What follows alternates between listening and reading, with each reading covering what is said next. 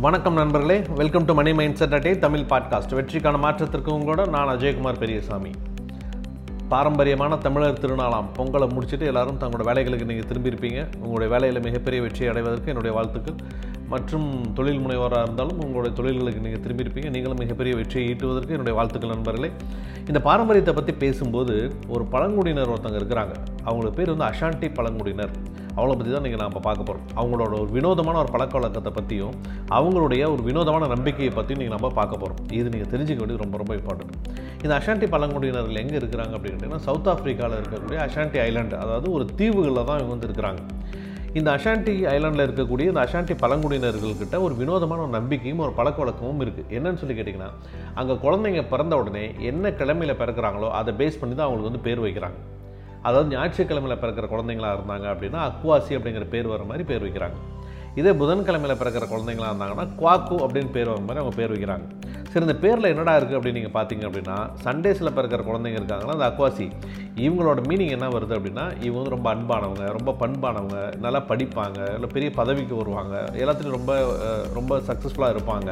மிகப்பெரிய வெற்றிகள்லாம் தன்னோட வாழ்க்கையில் ஈட்டுவாங்க அப்படிங்கிற மாதிரி பாசிட்டிவ் மீனிங் வர மாதிரியே இருக்குது இந்த குவாக்கு அப்படின்னு சொல்லப்படுற புதன்கிழமையில் பிறக்கிற குழந்தைங்களுக்கு என்ன மீனிங் வருதுன்னா அவங்க வந்து அரகண்ட்டு கிரிமினலு யாருக்கும் உதவி செய்ய மாட்டாங்க ரொம்ப தோல்வி மனப்பான்மையில் இருப்பாங்க இவங்க வாழ்க்கையில் எந்த விஷயத்தையும் பெருசாக ஜெயிக்க மாட்டாங்க. அப்படிங்கிற மாதிரி நெகட்டிவான மீனிங் வர மாதிரியே இருக்குது நண்பர்களே அதை சுற்றி இருக்கிற மக்களும் அங்கே இருக்கிறவங்களும் அதே மாதிரி தான் அந்த குழந்தைங்கள வளர்க்குறாங்க. நீ ஞாயிற்றுக்கிழமையில் பிறகுற குழந்தையா? நீ அக்வாசிங்கிற பேர் உனக்கு இருக்கா? சூப்பர்ப்பா. நீ வந்து நல்லபடியாக வருவே நீ சூப்பராக வருவே.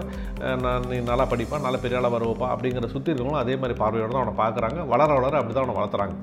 இது அந்த குவாக்குங்கிற பேரோட ஒருத்தன் வரான் அப்படின்னா ஏ நீ வந்து குவாக்குவா நீ புதன்கிழமை பிறந்தியா? நீ ஒன்றும் பெருசாக சாதிக்க மாட்டேன் நீ வந்து உங்கள் அப்பாவுக்கு என்ன கெடுதல் பண்ணத்துக்கு இருக்கோ தெரியல. நீ இந்த சமுதாயத்துக்கு என்ன ஒரு கே கேடு விளைவிக்கிறதுக்கு இருக்கிறதோ தெரியல. அப்படிங்கிற மாதிரி அவங்க வந்து ரொம்ப நெகட்டிவாகவே ப்ரொஜெக்ட் பண்ணி வளர்க்குறாங்க.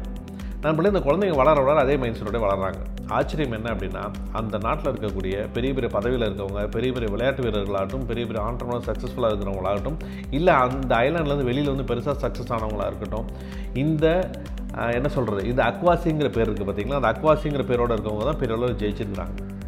அந்த நாட்டில் இருக்கக்கூடிய ஜெயிலில் நீங்கள் போய் சர்வே ரிப்போர்ட் நீங்கள் எடுத்து பார்த்தீங்கன்னா அங்கே இருக்கிற பெரும்பாலான கிரிமினல்ஸ் எல்லாமே இந்த குவாக்குங்கிற பேரோட தான் இருக்குது.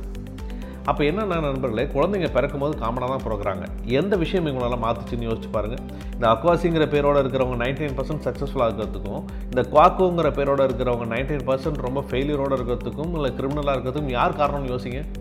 அந்த குழந்தைங்க பிறக்கும் போது காமனாக தான் பிறகுறாங்க அவங்க வளர்க்கப்படுற சூழ்நிலைகளால் மட்டும்தான் அவங்க வந்து இந்த மாதிரி வந்து பிரிஞ்சு போய் வேறு வேறு மாதிரியான எண்டில் போய் வளர்கிறாங்க அப்போ என்னென்னா காமனாக பிறக்கிற குழந்தைங்கள என்ன மாதிரியான மைண்ட் செட் நீங்கள் வளர்க்குறீங்களோ அந்த மாதிரியான மைண்ட் செட் தான் வளருவாங்கன்னு நமக்கு நல்லாவே தெரியுது. அப்போ குழந்தைங்களை எவ்வளோ பொறுப்புணர்வோடும் எவ்வளோ பாசிட்டிவாகவும் நேர்மறை எண்ணங்களோடும் வளர்க்க வேண்டியது ரொம்ப இம்பார்ட்டன்ட் நீங்கள் தெரிஞ்சுக்கங்க.